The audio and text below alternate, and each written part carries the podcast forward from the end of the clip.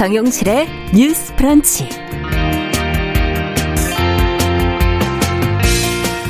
안녕하십니까 정용실입니다. 직장 내 성폭력으로 무리를 일으키고 2차 가해 논란까지 빚은 기업 포스코가 어제 쇄신 계획을 내놨습니다. 어, 포스코의 사내 분위기와 또 군대식 조직 문화 이것이 문제를 키웠다 하는 그런 지적이 나오고 있는 가운데 이번에 나온 쇄신안이 변화를 과연 이끌 수 있을지 자 그 내용을 좀 들여다보겠습니다. 네, 최근에 곡물 가격이 폭등하고 각종 식품값이 올라서 심각한 식량난이 닥쳐올 거다라는 걱정이 큰데요. 이 러시아의 우크라이나 침공으로 인한 영향도 있지만은 사실은 환경 기후 변화가 또 하나의 중요한 원인이라고 하지요. 어떤 상황이 벌어지고 있는 것인지 환경단체의 관점으로 같이 살펴보겠습니다. 자, 6월 29일 수요일 정용실의 뉴스 브런치 문을 엽니다.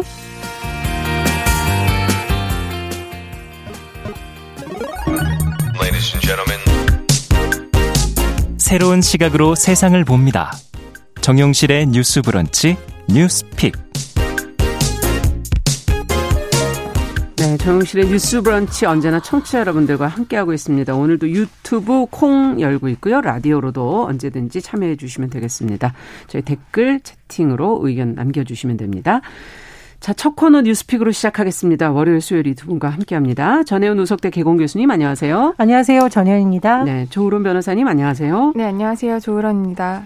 자, 오늘 첫 번째 뉴스는 이명박 전 대통령이 지금 형 집행 정지로 3개월 동안 임시 석방된다는 보도가 나왔습니다. 어, 검찰이 지금 형 집행 정지를 결정을 했는데 그 이유는 무엇인지 또 이 전 대통령이 3개월 동안 어떻게 그러면 생활을 하게 된다는 것인지 형 집행 정지 기간 동안에 관련 내용을 조 변호사님께서 좀 정리해 주시면 같이 한번 들여다보죠. 네, 이전 대통령이 이제 특정범죄가중처벌법상 뇌물 등의 혐의로 2020년 10월에 대법원에서 징역 17년에 벌금 130억 원을 확정받아서 교도소에서 이제 수용 생활을 이어가고 네. 있었습니다. 그런데 이제 어제 형 집행정지 3개월을 받아서 일단 석방이 됐는데요. 음. 수감된 지 1년 7개월 만입니다.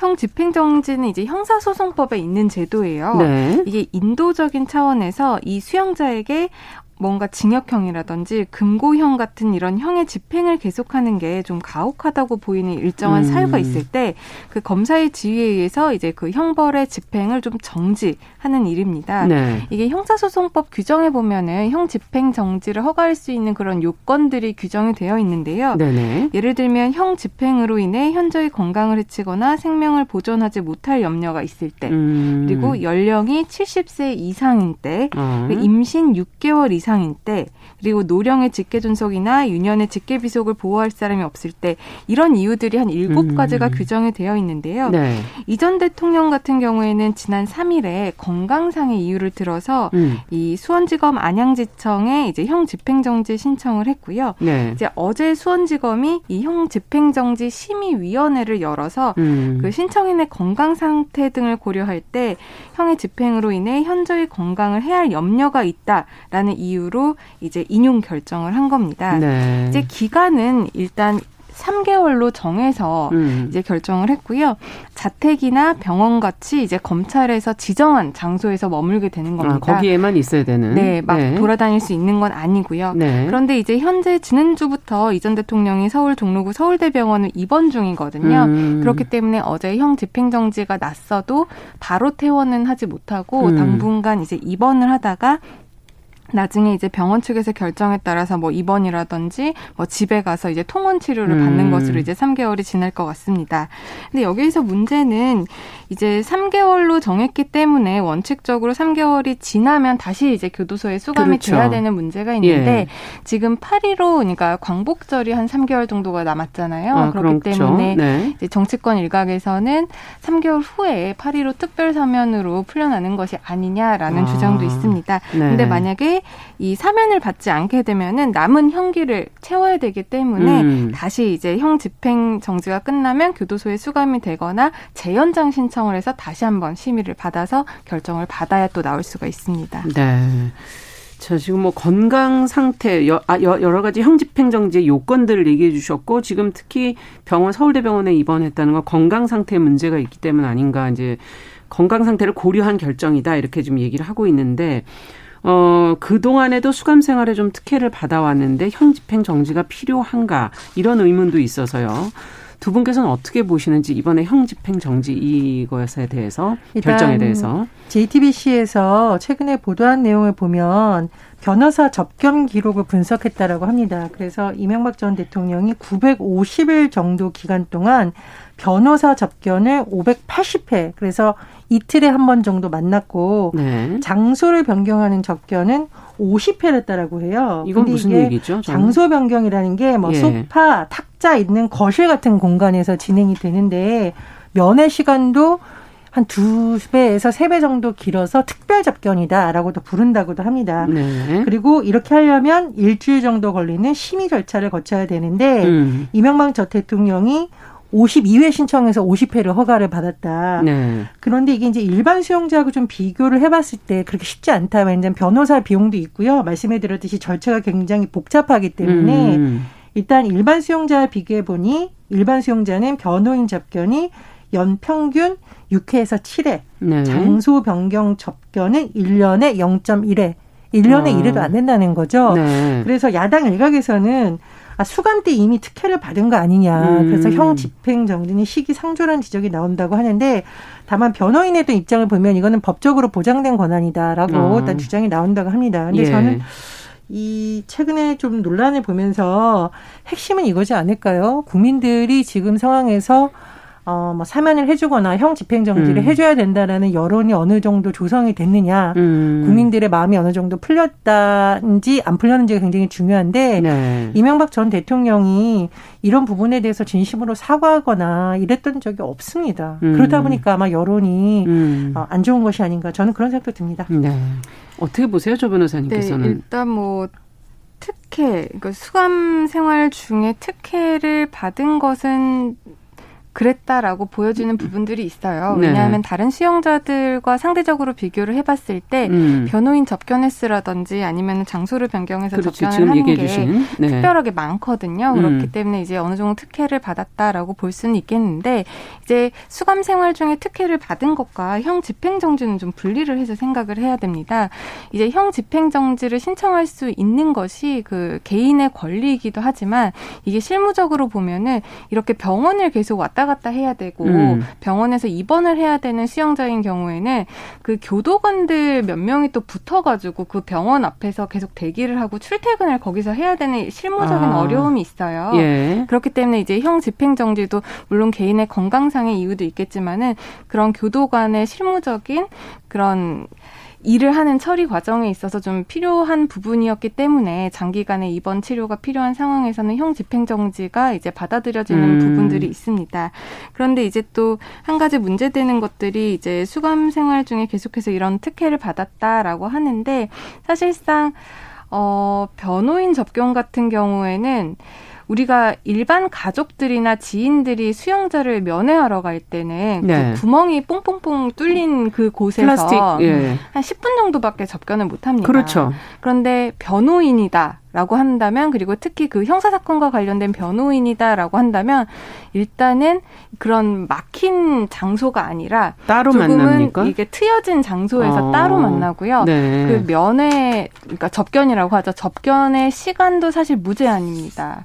그렇기 때문에 어. 변호인을 내가 고용해서 접견을 신청할 수 있는 여력이 된다. 특히 이제 변호인이기 때문에 그냥 사실상 뭐 무료로 와주지는 않잖아요. 경제적인 그렇죠. 여력이 있는 경제적인 대가를 받고 가는 것이기 때문에 어. 그런 부분에 대해서 이제 여력이 있는 사람들이 이 변호인 접견 제도를 악용하는 사례들이 많습니다. 예. 사실 변호인 접견이라는 것은 피고인이 형사 사건을 함에 있어서 자신의 방어권을 보장하기 위한 제도이거든요. 그렇죠. 그런데 이게 자칫 잘못하면 약간 집사 변호사식으로 아. 하루에도 몇 번씩 변호인들을 이제 불러내는 그런 사, 사례들도 어. 있었고 사실상 그런 집사 변호사 일을 하는 변호인들도 사실 예전에는 좀 있었어요. 그러다 어. 보니까 과거에는 이런 집사 변호사들에 대해서 대한 변호사 협회에서 징계를 내린 사례들도 있었거든요. 그렇군요. 그렇기 때문에 그런 부분들에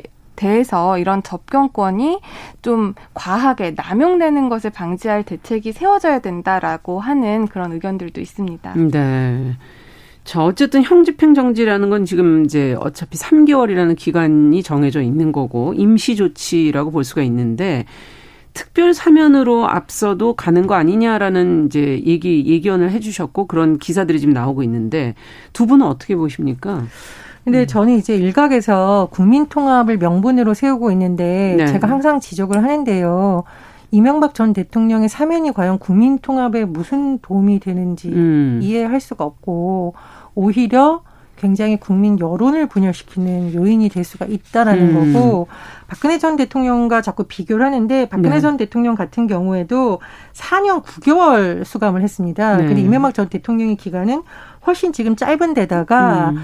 여러 가지 국민 여론이 매우 좋지가 않아요. 그래서 일단 국민 통합 명분과도 잘 맞지 않는다고 생각이 들고요. 음. 두 번째로 윤석열 대통령이 어, 정의, 법치, 공정 이런 거 굉장히 강조하고 있거든요. 네. 그렇기 때문에 원론적으로 사실 대통령의 사명권이라는 것은 이러한 가치와 충돌되는 부분이기 때문에 정말 최소한으로 절제되어서 해야 되는데 네. 새 정부가 들어서자마자 이른바 보수 정권이 들어서자마자 1년도 안 됐는데 사면을 통해서 하는 것은 일종의 너무 일부 지지층의 요구만 받은 것이 아니라고 하기 때문에 저는 오히려 음. 윤 대통령이 추구하는 바하고도 굉장히 모순되는 면이 있다라고 생각을 합니다. 네. 그런 부분에서 굉장히 뭐 신중해야 된다라는 것이 제 음. 입장입니다. 네.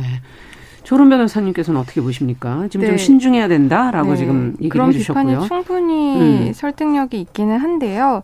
이제 좀 추이를 보면은 사면이 되지 않을까 싶습니다. 왜냐하면 음. 이제 윤석열 대통령 같은 경우에도 예전에 계속해서 뭐 20년을 이렇게 수용생활 하시는 것이 맞지 않다. 막 음. 이런 발언을 하신 적도 있고 지금 여당에서도 이전 대통령의 사면을 뭔가 반기는 예, 음. 예견하고 있는 입장이기 때문에 사면이 될 것 같은 가능성이 크다고 저는 생각을 하는데요. 네네. 일단 특별 사면 같은 경우에는 이제 대통령의 고유 권한이기 때문에 음. 이거를 가지고 막을 수 있는 법적인 장치는 없습니다. 네. 그렇기 때문에 윤석열 대통령이 국민 여론을 좀 보시고 음. 교수님 말씀처럼 좀 신중하게 본인의 고유 권한이긴 하지만 행사하셨으면 하는 게 바람입니다. 네. 지금 이제 청취자분께서 유튜브로 이제 질문을 주셨는데 어, 지금 뭐 사과 얘기도 해주셨고 사과도 했으면 좋겠고 이제 벌금도 지금 아직 남아 있는 거 아니냐라는 지적을 해주셨어요. 네네. 사면이 되면은 벌금은 어떻게 되는 겁니까? 사면이 되는 거 지금 탕감되는 거 아니냐고 다 탕감되는 겁니다. 아 그렇군요. 지금 추징금 같은 경우에는 50억에서 한 60억 정도 되는 추징금은 이미 완납을 한 것으로 보이고 아, 벌금이 예. 이제 130억 원 정도가 나왔었는데 이거는 한 반 정도 지금 냈다라고 알려지고 있거든요. 예, 예. 그런데 이번에 사면이 된다라고 한다. 한다면 그 음. 그 형을 집행하지 않게 되는 것이기 때문에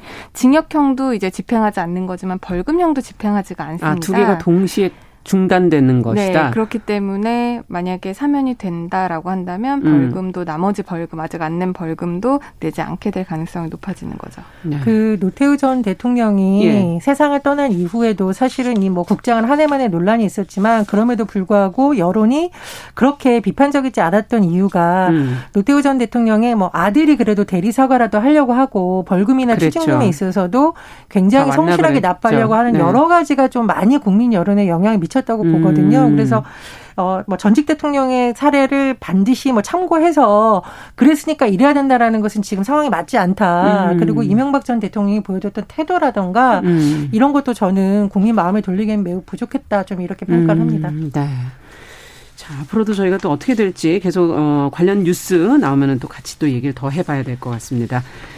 자, 두 번째 뉴스로 좀 넘어가 보죠. 지금 앞서 오프닝에서 제가 좀 말씀을 드렸는데 포스코 포항제철소에 다니던 여성이 3년간 상사 4명에게 성폭력을 당했다고 고소를 해서 경찰이 수사에 나섰고 지금 포스코가 책임자를 징계하고 지금 쇄신 계획도 지금 내놨다라고 지금 보도가 나왔습니다.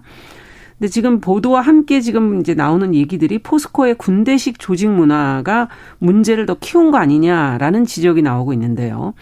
사건이 지금 어떻게 된 것인지 어 그리고 지적하고 있는 내용들이 무엇인지 좀 먼저 정 교수님께서 정리해 주시면 같이 한번 고민해 보죠. 예, 포스코에 근무하는 여직원 A 씨가 최근에 상사 3명을 성추행 혐의 선임 직원 한 명은 특수 유사강간 혐의로 경찰에 고소를 했습니다. 네. A 씨의 주장에 따르면요. 상사 3명이 3년 정도에 걸쳐서 지속적으로 회식 장소 그리고 사무실 안에서 성희롱과 성추행을 했다라는 거고요. 그리고 지금 선임 직원 한 명은 특수 유사강간 혐의로 경찰에 고소를 했잖아요. 예, 예. 이 선임 직원이 A 씨와 같은 건물에 살고 있었는데 지난달 이 A 씨의 집으로 찾아가서 어, 폭력을 행사하고 성폭력을 했다라는 것이 지금 이제 피해자가 어, 밝힌 내용입니다. 네. 다만 가해자로 지목된 남성 4명은 혐의를 부인하고 있는 것으로 언론 보도를 통해서 알려지고 있는데요. 예. 포스코에서 지난 23일 김학동 부회장 명의의 사과문을 발표를 했습니다. 예. 그래서 예. 어, 다만 그런데 이날 좀 또 다른 논란이 제기가 됐었는데요. 이 회사의 모 씨와 그룹장이 피해자에게 사과를 하겠다. 집을 찾아가 만나달라고 요구를 했다라는 또 건데. 집을 찾아왔습니까? 예. 물론 이쪽의 주장을 보면은 직접 사과하기 위해서 집을 찾아간 것이라고 주장을 하지만 피해자 측은 압박감을 너무 많이 느끼고 힘들다고 토로한 것으로 그렇죠. 전해져서 또 2차 가해가 있는 것이 아니냐라는 아, 논란도 있고요. 네. 지금 경찰 조사가 지금 한 축에서 진행이 되어 있고 또 다른 축으로는 고용노동부에서 지청을 통해서 이 사건과 관련해 직권으로 조사에 착수를 한 상황입니다. 음. 직권 조사를 통해서 만약에 사업주의 법 위반 사실이 확인되면 형사 입건, 과태료 부과 조치에 나설 방법이고요. 포스코 내부의 경우에는 네네. 일단 임원 여섯 명을 징계했고 가해자 네명에 대해서 인사위원회를 열겠다는 계획을 밝혔습니다.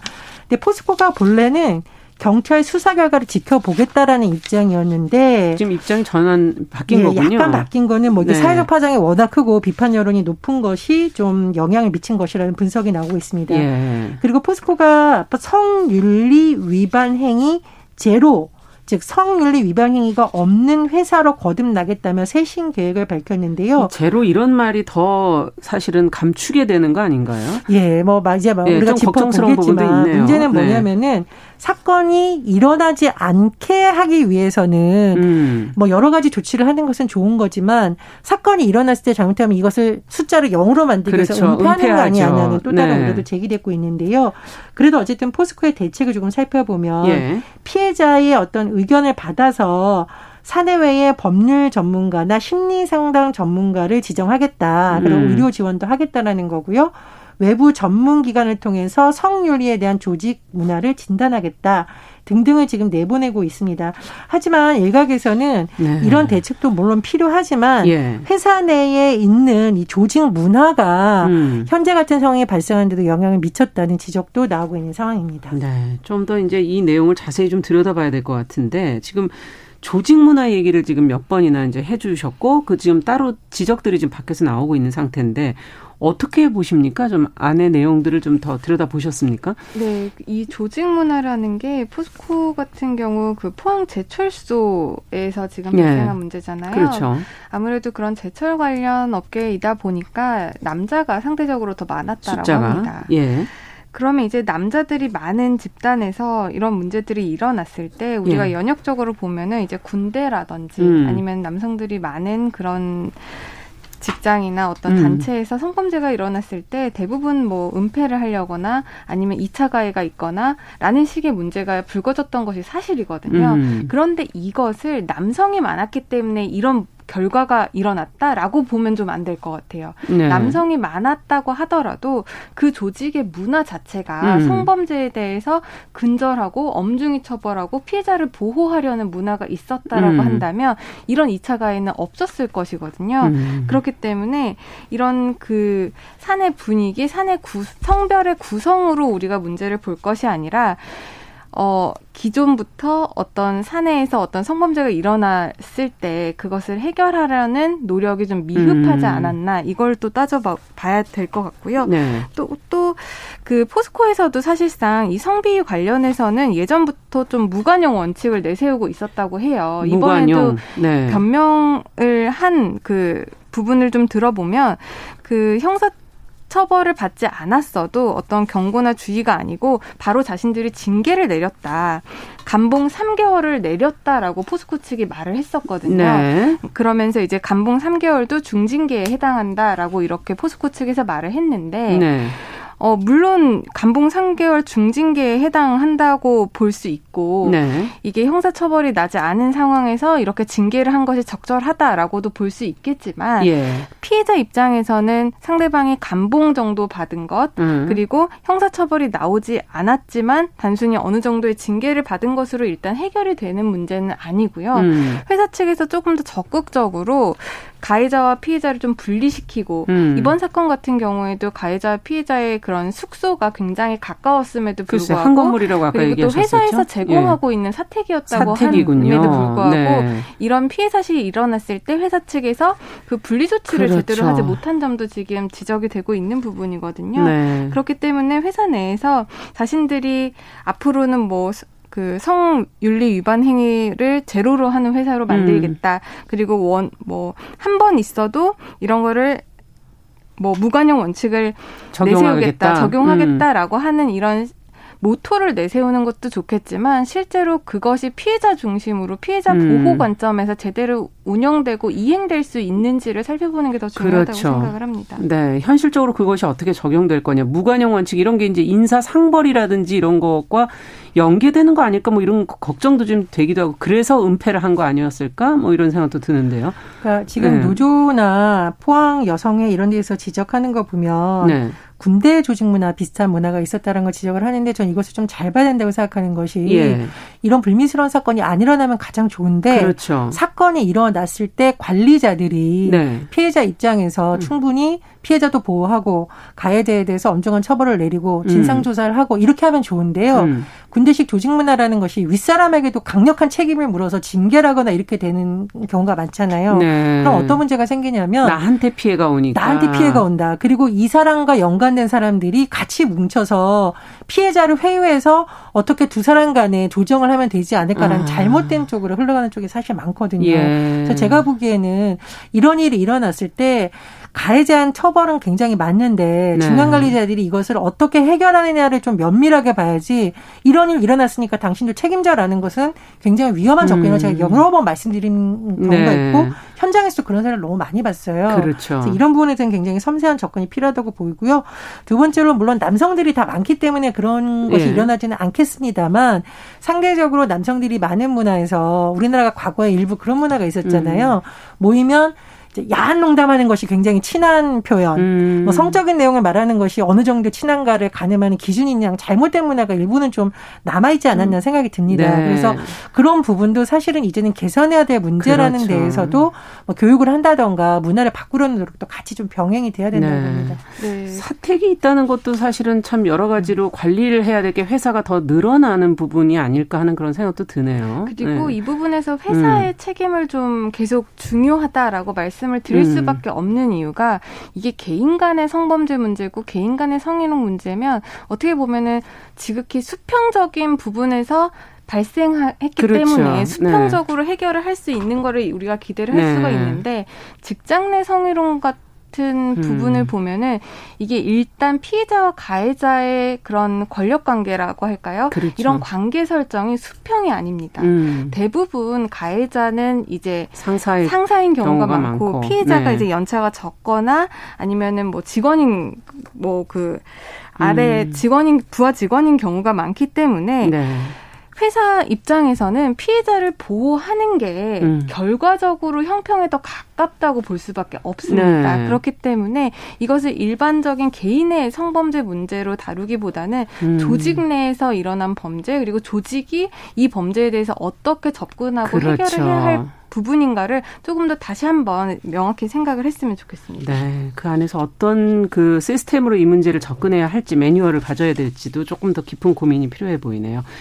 자, 뉴스픽 조론 변호사 그리고 전혜영 교수 두 분과 함께 이야기 나눠봤습니다. 자, 두 분 수고하셨습니다. 말씀 잘 들었습니다. 감사합니다. 감사합니다. 자, 정용실의 뉴스 브런치 1부 마치고 잠시 후에 돌아오겠습니다.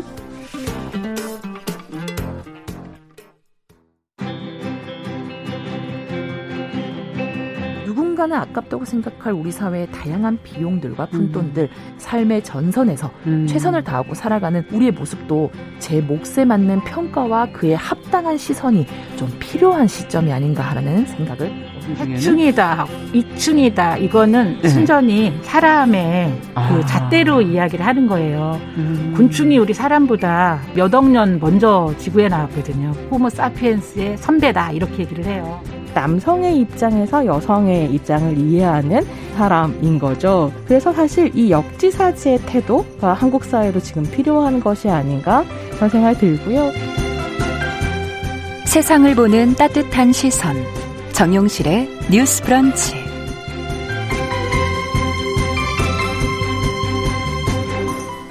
네, 정용실의 뉴스 브런치 듣고 계신 지금 시각 11시 31분입니다.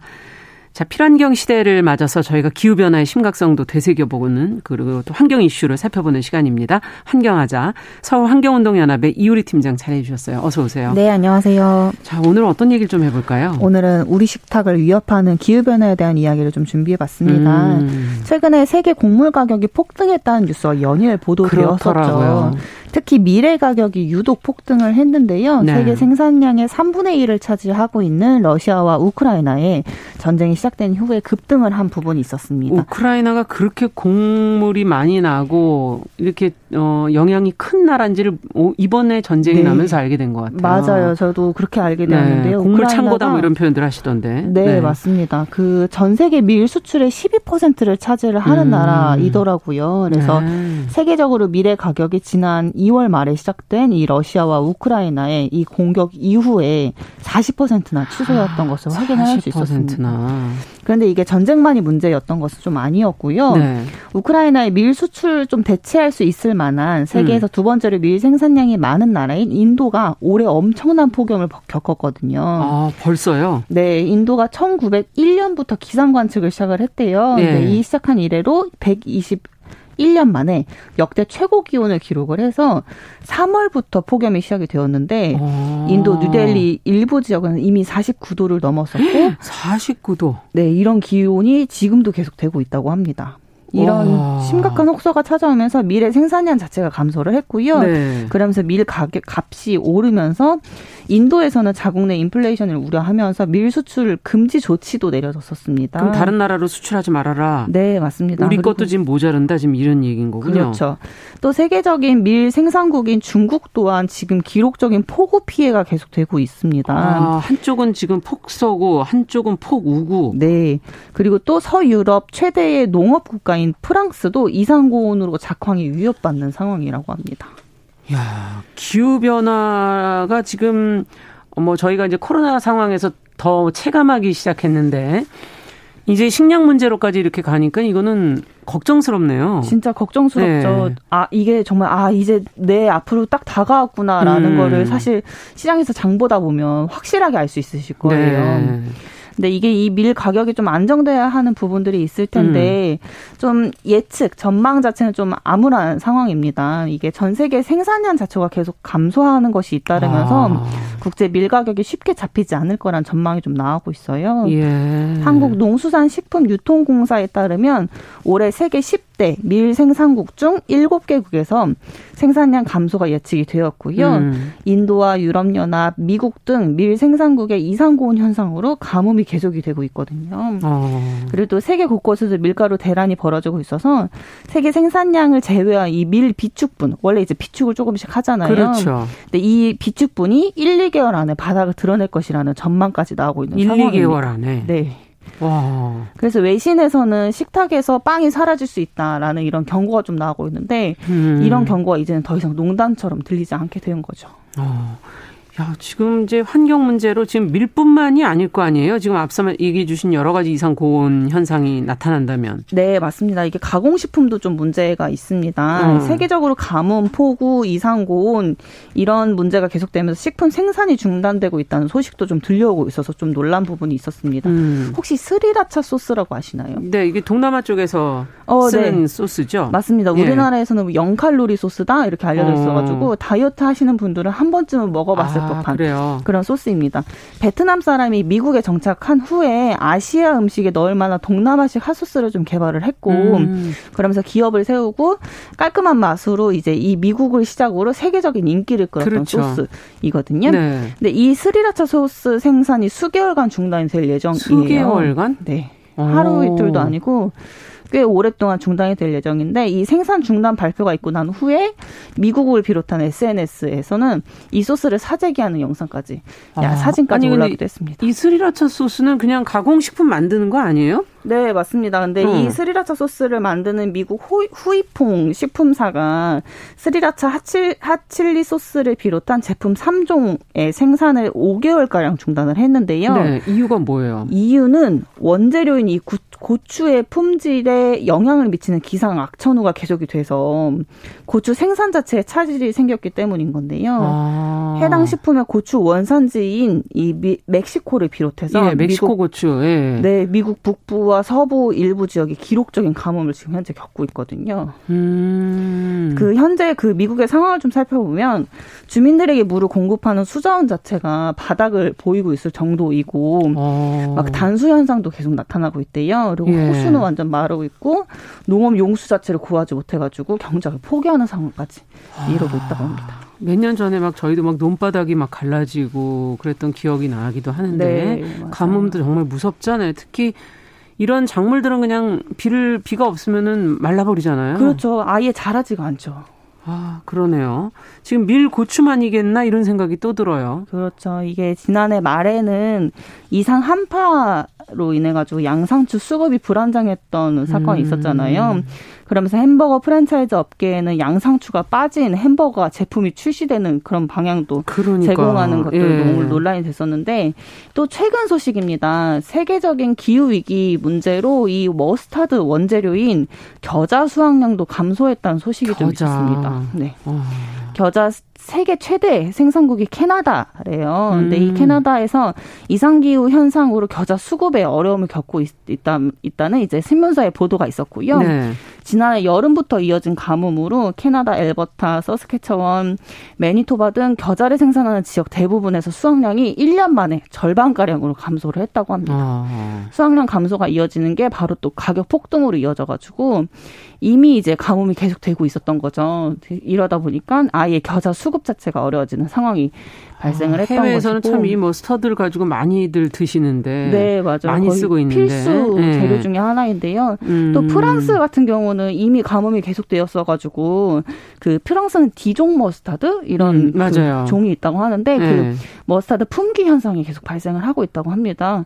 그래서 곧 다른 지역도 머스타드를 아. 보기 힘들어질 것이라는 예측도 뒤따르고 있습니다. 하지만 한두 가지가 아닌데요. 너무 여러 가지인데요. 그러게 말이에요. 예, 걱정스럽네요. 어떻게 될까요 앞으로? 저는 계속될 음. 것이라고 생각이 좀 돼요.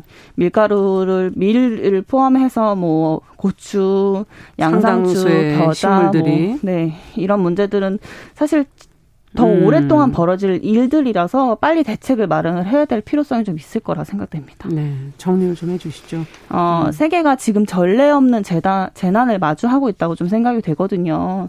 코로나 19에 이어서 국제적인 분쟁도 있고요, 심각한 음. 기후 변화까지 겹치면서 지금과 같은 식량난은 계속될 것이라고 예상이 되고요. 음.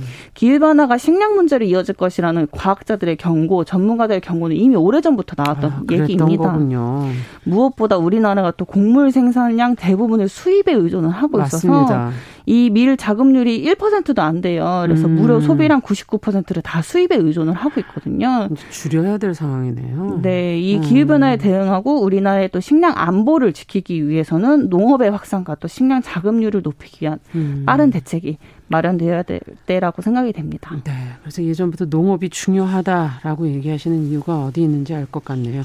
자, 서울환경운동연합 이우리 팀장과 함께 오늘은 기후변화로 생산 차질을 빚는 농산물들에 관한 이야기, 식품에 관한 이야기 살펴봤습니다. 말씀 잘 들었습니다. 네, 감사합니다. 감사합니다.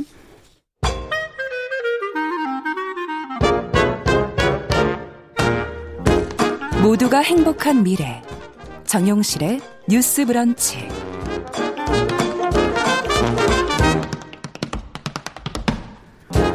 네, 정영실의 뉴스 브런치 듣고 계신 지금 시각 11시 6분 향해 가고 있습니다.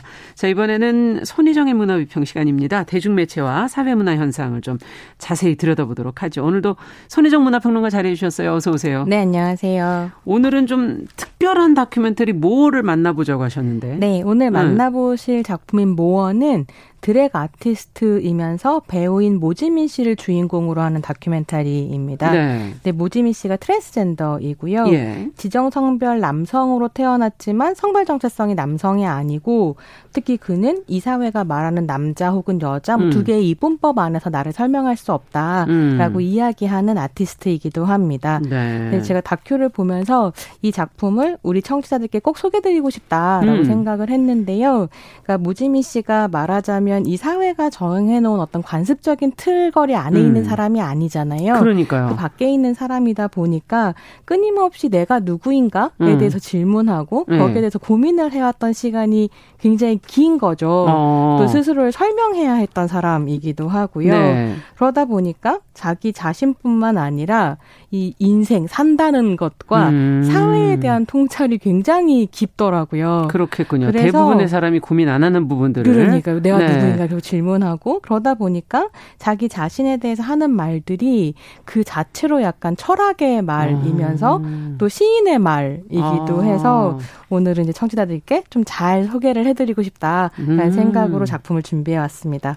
야, 근데 이게 낯선 용어가 좀 있는 게 드랙 아티스트는 뭐예요? 아티스트는 알겠는데 드랙은 뭐 예, 어떤 의미인가요? 드랙 같은 경우는 어. 그 성별 이분법에 따른 성별 표현을 극대화함으로써 의미를 만들어내는 공연 예술의 한 장르인데요. 아. 쉽게 얘기하면 헤드윅 같은 작품 떠올려 네, 보시면 네, 좀 익숙하실 예. 거예요. 그래서 좀 더 이제 어, 용어 같은 것들을 음. 풀어서 말씀드리자면 이게 자연에 존재하는 생명종을 뭐 남성과 여성 혹은 수컷, 암컷 둘로 음. 나눌 수 있다는 믿음 체계를 성별 이분법이라고 이분법. 네. 합니다.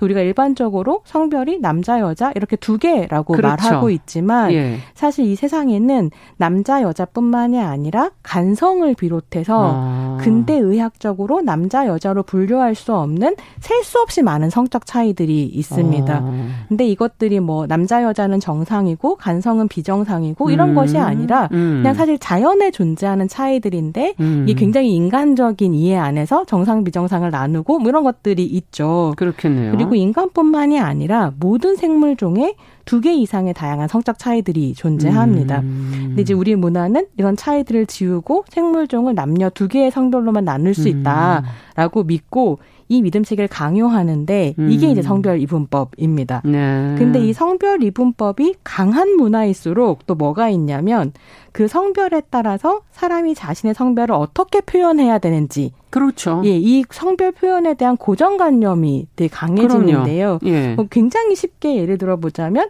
뭐 여자는 머리카락을 길러야 되고, 예. 뭐 면접 같은 formal한 자리에서는 치마를 허, 입어야 네, 되고, 허리 라인이 잡힌 투피스 치마 음. 정장을 입어야 하고, 뭐 애교를 떨어야지 음. 진짜 여자라거나.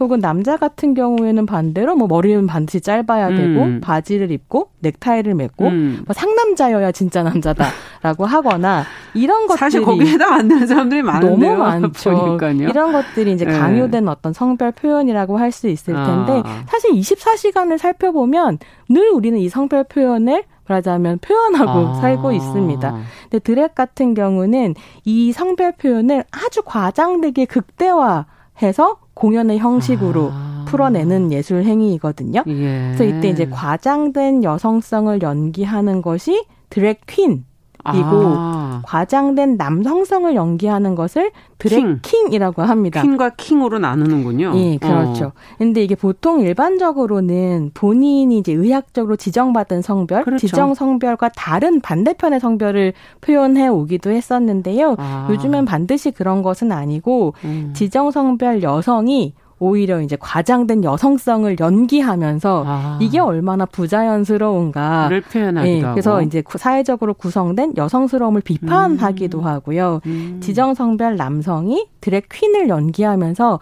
사실은 얼마나 남성도 소위 사회적으로 말하는 그렇죠. 여성다움을 자연스럽게 표현할 수 있는가 음. 뭐 이런 것들을 보여주기도 합니다. 음. 이제 설명은 좀 복잡했지만 앞에서 말씀드린 것처럼 가장 음. 쉬운 예로 헤드윅 같은 떠올리니까 작품. 예. 네. 네, 그게 이제 정확하게 드랙 공연을 보실 수 있는 작품인데요. 음. 이게 그 뮤지컬의 주인공 헤드윅이 트랜스젠더 여성이자 drag queen으로 그렇죠. 이제 설정이 되어 있고요.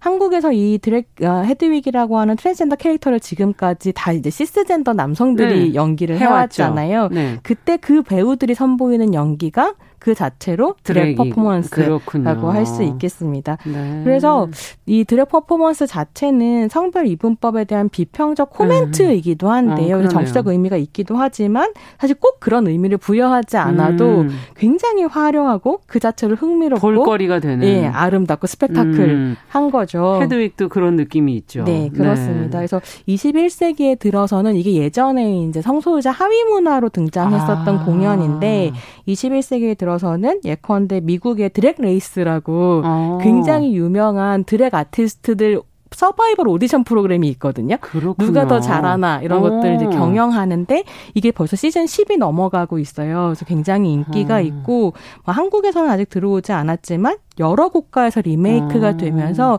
이미 굉장히 대중문화로 이렇게 어, 부상한 그러면은 장르이기도 뭐, 합니다. 뭐 헤드윅은 좀 경우가 다르겠지만 지금 이 모지민 씨는 어, 뭘 하시다가 이쪽으로 오신 걸까요? 네. 모지민 씨 같은 경우는 예술 하시다가 원래는 발레 전공자 반려전공자. 네, 이분이 이제 78년에 전라남도 무안에서 출생하셨어요. 오. 그래서 어렸을 때부터 엄청난 끼순이었고 아. 부모님이 농부셔가지고 농촌에서 태어난 사람인 아. 거죠. 굉장히 눈에 띄는 사람이었던 그랬겠는데요. 것 같고 네. 국민 체조도 그야말로 무용으로 승화시키는 이런 재능이 있었던 사람인 거죠. 국민 체조를. 네. 네. 그래서 중학교 선생님이 그 타고난 재능을 알아보고 아. 부모님께 이제 발레를 시켜라. 라고 아. 이야기를 하셨고 부모님이 또 진짜 그렇게 하신 거예요. 음. 그래서 모지민 씨 같은 경우는 목포예술고등학교를 지나서 한국예술종합학교 그래서 가셔야 될 길을 가셨네요. 예, 공부를 다. 했고 음. 그야말로 엘리트 코스를 밟은 음. 발레리나이기도 했습니다. 근데 다큐를 보면 부모님 같은 경우에는 이게 딸로를 타는 아들이란 표현이 나오는데요. 음. 이 딸로를 타는 아들을 너무 사랑하고 귀여워 하시고요. 네. 어머니는 그래서 우리 아들은 어디 가나 사랑을 받았을 거야. 뭐 아. 이렇게 얘기를 하시는데 실제로 학교 생활은 그렇지 않았었던 것 같고요. 그러니까 아무래도 편견을 안고 음. 살아가는 사람들 사이에서는 뭐 우리가 보통 하는 말로 하자면 계집애 같은 남자아이 뭐 이렇게 음. 생각하면서 굉장히 이제 약간 학교 폭력을 당하기도 했었고 아. 그런 괴롭힘은 대학을 지나서 군대까지 아, 이어졌었던 것 같아요. 예, 그래서 예. 군대 같은 경우에는 심 지어 성소수자라는 이유로 정신병원에 이렇게 보내기도 어. 하면서 이제 말도 안 되는 여러 가지 폭력들을 경험을 하셨던 거죠. 음. 그래서 이게 그 다큐 제목인 모어가 무슨 의미냐면 네, 무슨 털난 물고기 라는 뜻이거든요. 그래서 털, 털모자에 물고기 어자를 붙여서 아, 오지민 씨가 스스로를 아니고요. 그러니까 원래는 그 영어 모어 조금 더라는 네. 의미의 모어로 활동을 하다가 글을 쓰시기 시작하면서 음. 이 영어 모어에 한국어 의미를 덧붙이신 거죠. 산자로 아. 털모자에 물고기에서 모어인 건데요. 네. 이 모어라는 단어에 대해서 모지민 씨가 뭐라고 설명하냐면 음. 이게 털난 물고기라고 하는 건 굉장히 이질적이고 사회에 잘 없는 어떤 거 거잖아요. 그렇죠. 그런 이질적인 것을 존재를 의미하는 그 단어가 나를 정확하게 음. 설명해주는 이음절이다. 뭐 이렇게 이제 다그 인터뷰에서 아. 얘기를 하기도 하는데 그렇게 말하자면 물, 그러니까 물에 살아야 되는데 무트로 떠밀려온 물고기처럼 그렇죠. 여기저기에서 이질적으로 떠돌았던 음. 역사들이 있었고 그게 너무 답답했었는데 그 탈출구를 찾았던 것이 이태원의 이제 성소수자 음. 그 클럽이었 퀴어 음. 클럽이었던 거죠. 네. 거기에서 드랙 퍼포먼스를 하는 사람들을 시작하면서. 보고 어. 이제 그도 화장을 하고 하이를 음. 신고 이러면서 자신이 해야 할 어떤 예술 장르를 찾아간 이런 과정이 있었습니다.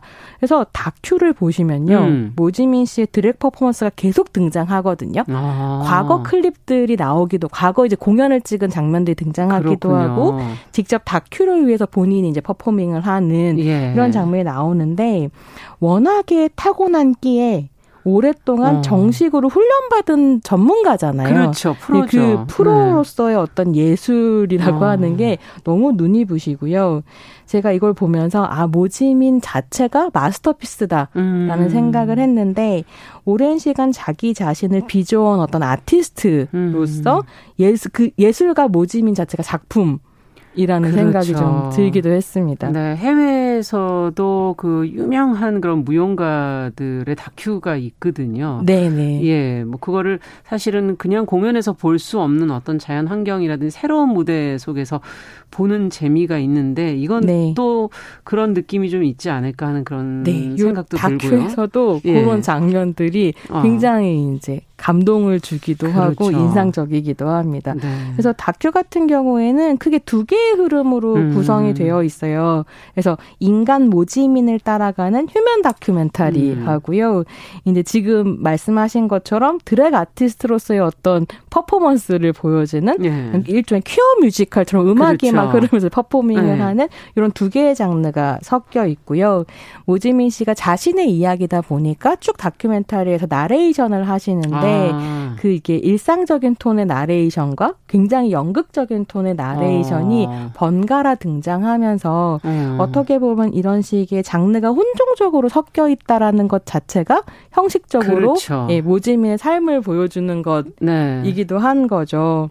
근데 그 이제 인간적인 면모를 보여주는 다큐멘터리 그 부분에서는 음. 어, 특히 20년 동안 함께 해왔었던 파트너가 있어요. 아. 러시아 출신의 과학자인 제냐 씨가 나오는데요. 예. 굉장히 오랫동안 이제 같이 해온 파트너이고 이 사람과의 이야기가 중요하게 그렇군요. 다뤄지고요.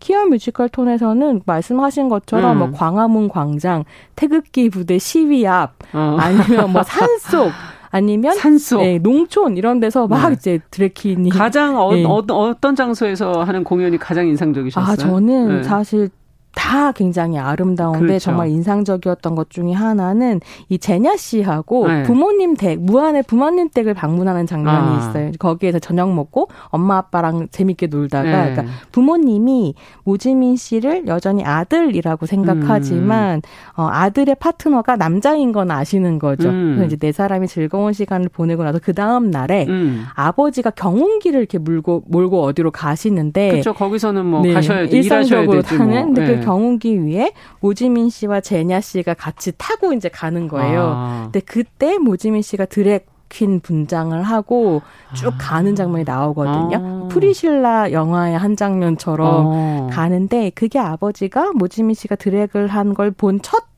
순간이었고 아, 아 도깨비 같고 좋다라고 얘기하셨다고 하더라고요. 근데 근데 부모님도 상당히 성격이 그러니까 너무 사랑하고 예, 그리고 네. 이해하는 거죠. 그렇죠. 남 어, 아들의 진짜 다름을. 깊은 사랑인 음. 거죠. 그게 너무 음. 인상적이었고 음. 근데 그랬을 때 그 장면이 뭐 이다큐가 선보이는 음. 모지민 씨의 퍼포먼스의 가장 아름다운 장면인가라고 아. 하면 사실 저는 그렇지는 않다고 생각해요. 예. 더 아름다운 장면들이 많은데, 있는데 네. 가장 놀라운 장면인 아닌가라고 하면 음. 아버지와의 관계까지 생각했을 때 음. 굉장히 이제 마음이 그렇죠. 움직이는 장면이기도 했고요. 제가 올해 1월부터 6월까지 한 60편 정도의 장편 영화를 봤거든요. 음. 이 보는 게 일이니까요. 그렇죠. 근데 그 영화들을 본 시간을 다 합치면 한 만 분 정도가 되던데 음. 그만 분 중에 가장 놀라운 1분이기는 했습니다. 아. 그래서 이제 극장에서 확인해 보시면 좋겠다. 그렇겠네요. 이런 생각이 들더라고요. 네. 그럼 감독은 누군가요? 네, 감독도 좀 흥미로운데 어. 감독이 이이라 감독이라고요. 어, 네. 일본에서 다큐멘터리를 공부한 감독이고요. 전작이 좀 화제작이기도 어. 했습니다. 카운터스라는 다큐멘터리인데 네. 이 작품에서 뭘 다루고 있냐면 재특회 아시죠? 그 일본에 있는 음. 재일조선인 특권을 용납하지 않는 시민 모임이 아. 재특회이고 일본의 대표적인 넷 우익입니다. 음. 한국의 일베와도 종종 비교가 됐었던 집단인데요. 이 재특회와 싸우면서 일본에서 혐오 표현 금지법 제정을 음. 일궈냈었던 카운터스라는 시민 모임이 있습니다. 음. 그래서 이제 일본의 반인종주의, 반소수자 뭐 차별 이런 운동을 하는 음. 이런 이제 단체인데요. 다큐 같은 경우에는 이 카운터스 카운터스로 활동하는 사람들 중에서도 특히 전직 야쿠자 출신의 다카시라는 사람을 주인공으로 해요. 어. 어, 자칭 상남자이고요. 이 사람은 사실 일본의 우익인데 이 사람 입장에서는 네. 진짜 우익이라면 진짜 남자라면 소수자를 괴롭히지 않는다. 라는 야. 이제 믿음을 가지고 제트키를 쫓아다니면서 어. 폭력에 폭력으로 응수했던 사람입니다. 어. 그래서 사실은 다카시의 활동 같은 경우는 굉장히 논쟁적이었고요. 그러네요. 폭력에 네. 폭력을 한다는 건 뭐 한무라비 법전 아니면서 이걸 어떻게 해석해야 되나 예, 하는 것들이 좀 이제 뭐 네. 논쟁적이었었던 거고. 네. 근데 이 카운터스를 생각해 보면 사실 모지민과 다카시는 완전히 반대편에 있는 두 그러네요. 사람인 거죠. 그래서 이일하 감독이 다카하시를 다룰 때는 일본에 있는 학원 폭력물의 장르 관습을 따라가요. 아. 그래서 이 다카하시라고 하는 남성 자체가 드러내고자 하는 그 아. 남성성이라고 하는 걸 약간 거리 두고 보게 만드는 이런 식의 이제 장르를 취했었다고 한다면 물론 또 이게 논쟁적이긴 네. 하죠. 왜냐하면 그 장르 안에서 결국 다카하시가 남성 영웅으로 그려지기는 하거든요. 음. 그러니까 비판받았던 부분들이 있었는데 이번에는 모지민이라고 하는 음. 완전히 다른, 다른 예, 존재론을 가지고 있는 사람을 표현하기 위해서 또 장르가 네, 다른 겁니까? 휴먼 다크와 어. 퀴어 뮤지컬을 함께 아. 섞는 이런 걸 보여주면 좀 재밌었는데요. 예. 그러나 관통하는 뭔가는 있는 것 같은 느낌이 그러니까 그게 너무 재밌다고 생각했는데 예. 한 사람은 성별 이분법으로부터 탈주해서 퀴어로서 그렇죠. 어떤 여성성을 퍼포밍한다면 음. 한 사람은 성별 이분법 안에서 진짜 남자의 화신으로서 음. 남성성을 퍼포밍했었던 그렇죠. 사람이기도 한 거죠. 예. 그래서 아 어떤 관심사가 통하고 있는 부분이 있다 이런 음. 생각이 들기도 했습니다. 네. 끝으로 좀 정리를 해주신다면 네 이게 네. 퀴어 뮤지컬이라고 말씀드렸는데요. 예. 음악이 또 굉장히 좋아요. 아. 그래서 2022년 올해 대중음악상 올해의 음반상을 수상했던 이랑 가수 예. 이랑 씨가 예. 음악을 담당하고 있어서요. 음악도 함께 보시면 아주 즐거운 시간이 되실 볼만한, 것 같습니다. 볼만한 거리들이 굉장히 많네요. 그렇습니다. 들을 만한 것도 있고. 네. 오늘 손희정의 문화비평 시간에는 드랙 아티스트의 주인으로 한 이 퀴어 다큐멘터리 모를 같이 한번 들여다봤습니다. 손희정 평론가와 함께했습니다. 말씀 잘 들었습니다. 네, 감사합니다. 네, 정용실의 뉴스 브런치 수요일 순서도 같이 인사드리겠습니다. 저는 내일 오전 11시 5분에 다시 뵙겠습니다. 안녕히 계십시오.